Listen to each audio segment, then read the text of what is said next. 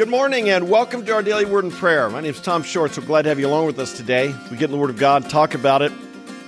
And I noticed someone on the chat said this has been a great series, and I agree. I've been enjoying talking about this topic of the law and the Christian. There's a lot of confusion about it, and it's important that we get it right and understand this so that our motives be right and our and we experience the walk with God the way we were meant to.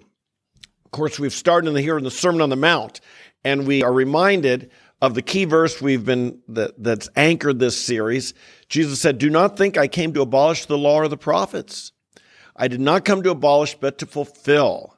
And so we've been talking about the law still exists, and we've been there's different types of law, how the law is fulfilled, how Jesus fulfilled the law, and that enabled him to be the sacrifice for our sins, and as it says in Romans chapter eight that we saw yesterday, that the requirement of the law might be fulfilled in us. How is it fulfilled in us? It's not fulfilled by us, it's fulfilled in us. Fulfilled in us in that Jesus gave him his life, died, shed his blood as was required in Leviticus seventeen, verse eleven. It's the blood that makes atonement for your souls because the life of the flesh is in the blood. And so Jesus gave his life for us. As a result, we are now, the requirement of the law has been met in us. It's been fulfilled. And you and I are saved and justified by God through the blood of Jesus Christ. The requirement has been, has been fulfilled in us by Jesus. But we talk further also, this verse says, that we no longer walk according to the flesh, but according to the Spirit. And so it seems he's implying that there's some way in which we are fulfilling the requirement of the law as well as we walk in the Spirit. If you try and do it by the law, you're not going to, because he who lives by the law must must live all of it. You must, you're not judged by did you do most of it. You must do all of it if you're seeking to be justified by the law. So you might be someone who lives a pretty good life, and like you live, you you fulfill, you you actually follow nine of the Ten Commandments, but you break just one of them. Yeah, maybe you've taken God's name in vain. Or maybe you've uh, violated a Sabbath, or maybe you dishonored your parents at some point, or maybe you, you know, coveted, or maybe you, you bore false witness about someone, slandered, gossiped, or lied. And maybe you just did one. Well, you're now a lawbreaker. And if you want to be justified by the law, you got to keep it all. But if you've broken it, then you need a sacrifice, and this is what Jesus was. But now there's something that we're fulfilling the requirement of the law as well. Let's look at what this is. How do we do this now in our relationship to the law? Jesus, or Paul, says something interesting in, in two of his epistles. In First Corinthians chapter nine, he's talking about his relationship and his becoming all things to all men that he might win people, and how he's adjusting to the culture in which he's evangelizing to win people in that culture. He says, "To those who are without law, he was as without law, though not being without the law of God, but under the law of Christ, so that he might win those who are without law." So he, he didn't become lawless, but he, like for instance, he, he didn't have to keep the kosher laws if they weren't doing it. He fit in with the people, always under the law of God and the law of Christ, but not keeping, shall we say, all the Old Testament law. What does this phrase mean? The law of Christ. He uses it again in Galatians six, verse two. He says, "Bear one another's burdens and thereby fulfill the law of Christ." There's that phrase again, the law of Christ. What does this mean? Now, the, the scripture doesn't actually explain this. There's no verse that tells us what it is. So we're left to speculate a bit, but I think it's a reasonable speculation to think that the law of Christ can be found in the next few verses we'll look at here. Matthew twenty-two, verses thirty-seven through forty.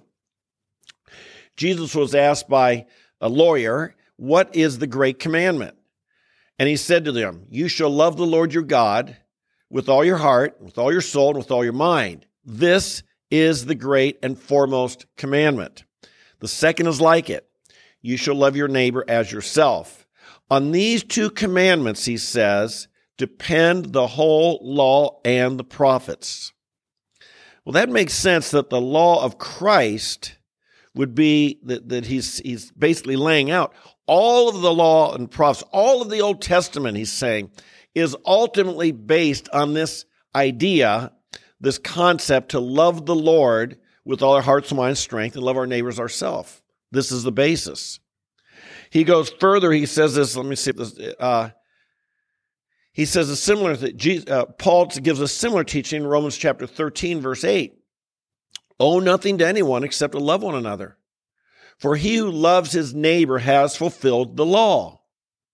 For this, you shall not commit adultery, you shall not murder, you shall not steal, you shall not covet.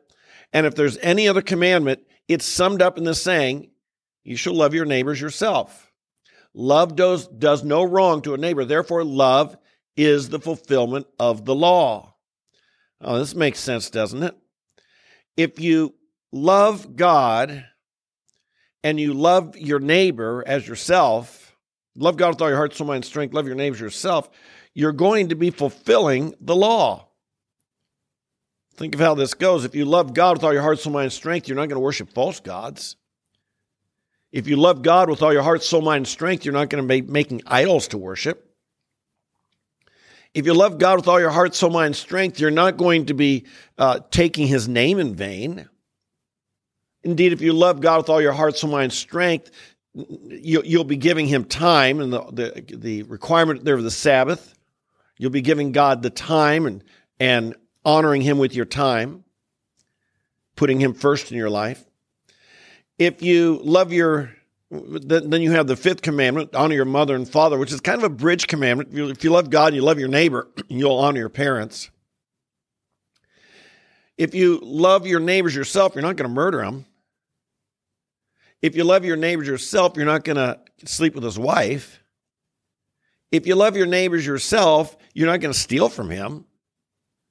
If you love your neighbors yourself, you're not going to bear false witness about him, lie about him, gossip, slander. If you love your neighbor as yourself, you're not going to covet his possessions. And so this is why Paul says, and we may assume that this is the law of Christ, is that if you love your na- the Lord your God with all your heart, soul, mind, strength, and love your neighbors yourself, you will fulfill the law, all the requirements of the law.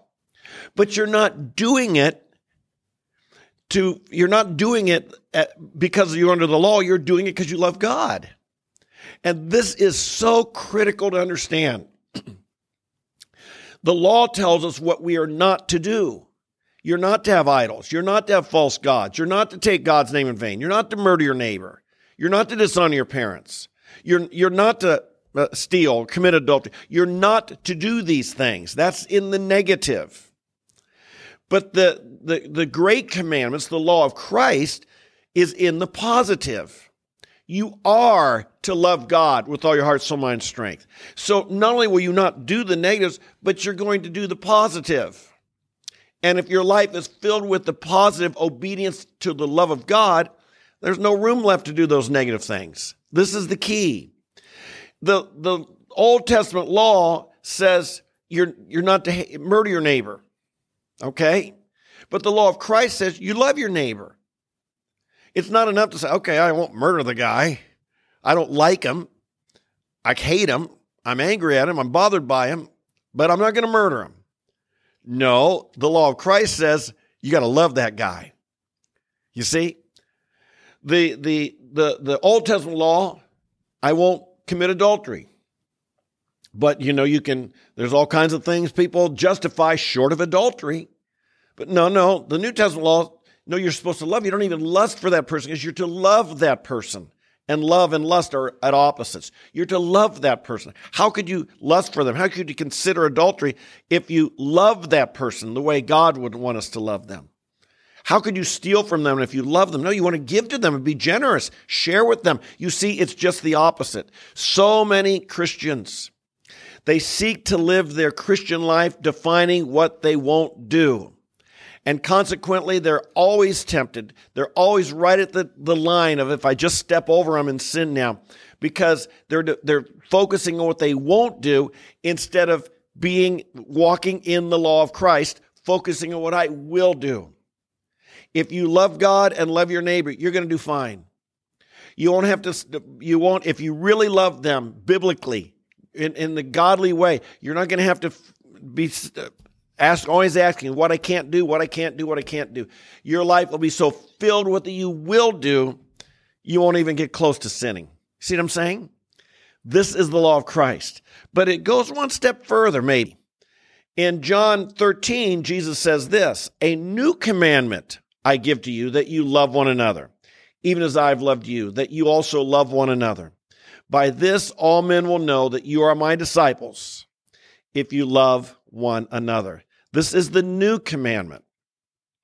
This goes beyond love your neighbors yourself. This says we love one another sacrificially. We we love as Jesus loved us. He put us ahead of himself. And as we live that type life towards our brothers and sisters, as we love them that way, you're not going to have you're not have to worry about the law. You're going to have to worry about all the things you can't do, because your life will be so filled with the positive love of God, you're going to be far away from from murdering them, committing adultery with them, stealing from them, false gods, et cetera. Do you see the point? And so this is this is the law of Christ. This is how we live now. Don't always live under the law. Love God and love your neighbor. But if you do that, you're going to be fulfilling the law. You just have a different motive and a different ambition, a different drive behind you. You see the, the point here? You're focused on the positive. I love God. You won't have to worry about that negative. Amen? Let's pray over this. Father, wow, thank you that our Christian life is not just a, a, a set of what we won't do and can't do and aren't allowed to do. Rather, you have called us to something positive, something beneficial, something that fills our life with love. And I just pray for every one of us that we would love you with all of our heart, soul, mind, and strength, and we would love our neighbors ourselves, and we would love our brothers and sisters even as you loved us. And we know, Lord, that as we do that, we won't even get close to sinning. We'll just be, our life will be filled with righteousness and holiness and purity as you were. And how we pray that we would live our lives this day as Christ lived his life. Teach us, Lord. Help us be sensitive. Help us realize when we're walking under a legalism and under the law, and, and we're, we're, Lord, it's so easy to justify sin when we do that. Instead, oh God, give us the grace and mercy, motivation and understanding and sensitivity that our life would be filled with the love of God, and we'd walk with our God in the ways you call us to. We bless you, and we love you, and we thank you for the power of this message. Thank you we're not under the law, but we certainly embrace the law of Christ.